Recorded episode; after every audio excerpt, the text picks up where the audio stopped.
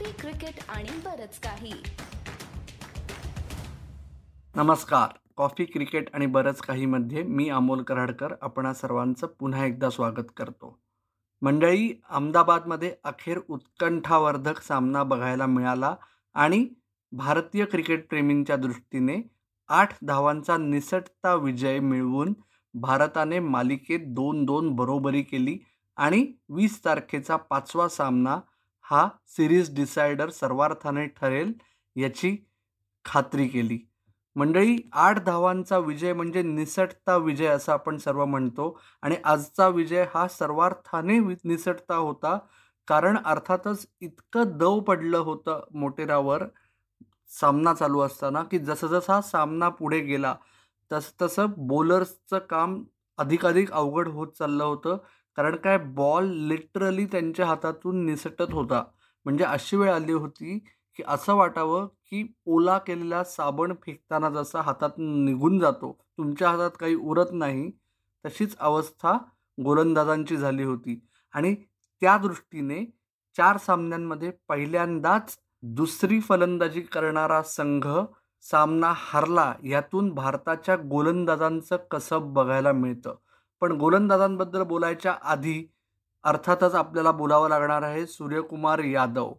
सूर्यकुमार यादव गेली दहा वर्ष डोमेस्टिक क्रिकेटमध्ये विविध स्तरांवर मुंबईसाठी असो वेस्ट झोनसाठी असो I P L franchise Mumbai इंडियन्ससाठी असो इंडिया एसाठी असो सर्व स्तरांवर स्वतःचं महत्त्व विशेषत व्हाईट बॉल क्रिकेटमध्ये जाणवून देत आहे. त्याला या मालिकेत दुसऱ्या सामन्यात पहिला पहिल्यांदा भारताचा खेळाडू बनण्याची संधी मिळाली. त्यात त्याला बॅटिंग करायला चान्स मिळाला नाही. मागची मॅच त्याला बाहेर बसावं लागलं. आणि जेव्हा आज अखेर त्याला तीन नंबरवर चान्स मिळाला तेव्हा त्याने एकतीस बॉलमध्ये सत्तावन्न धावा केल्या आणि ह्या सामन्यावर स्वतःची मोहर उमटवली. सूर्यकुमार यादवनी संधीचं सोनं केलं जसं ईशान किशनने दुसऱ्या सामन्यात केलं होतं. आणि त्याच्यामुळे भारताचा इनिंग्सचा पेस सेट झाला.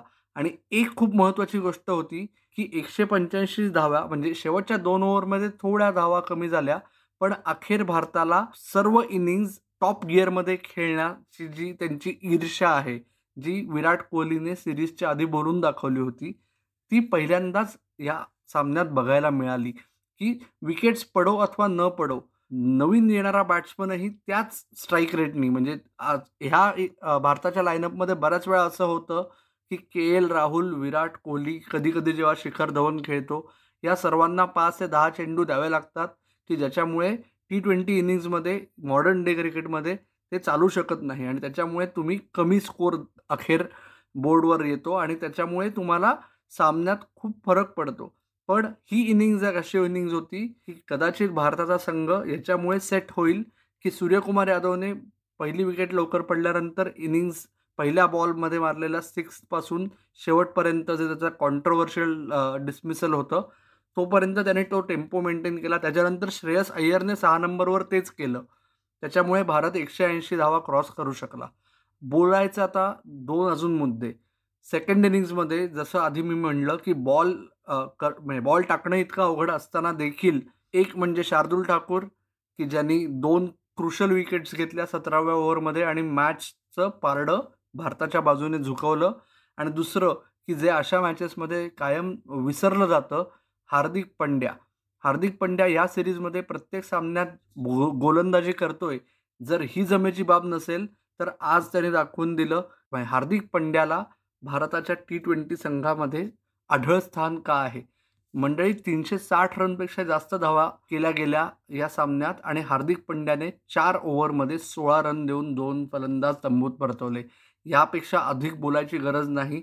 परंतु सूर्यकुमार यादव असो हार्दिक पंड्या असो शार्दूल ठाकूर असो श्रेयस अय्यर असो या सर्वांच्या मैदानावरील परफॉर्मन्सपेक्षाही सर्वात जास्त सामना चर्चेत राहील की जो थर्ड अंपायरमुळे किंबहुना सॉफ्ट सिग्नलमुळे.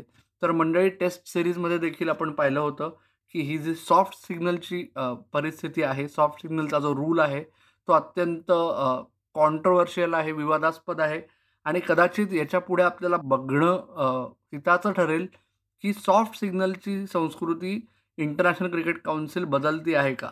त्याच्यामुळे भारताला दोन विकेट्स ज्या होत्या त्या गमावाव्या लागल्या. त्या कदाचित विकेट्स गेल्या नसत्या.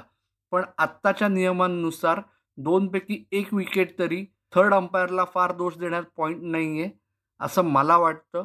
तुम्हाला काय वाटतं? ते तुमच्या अभिप्रायात आम्हाला कळवा.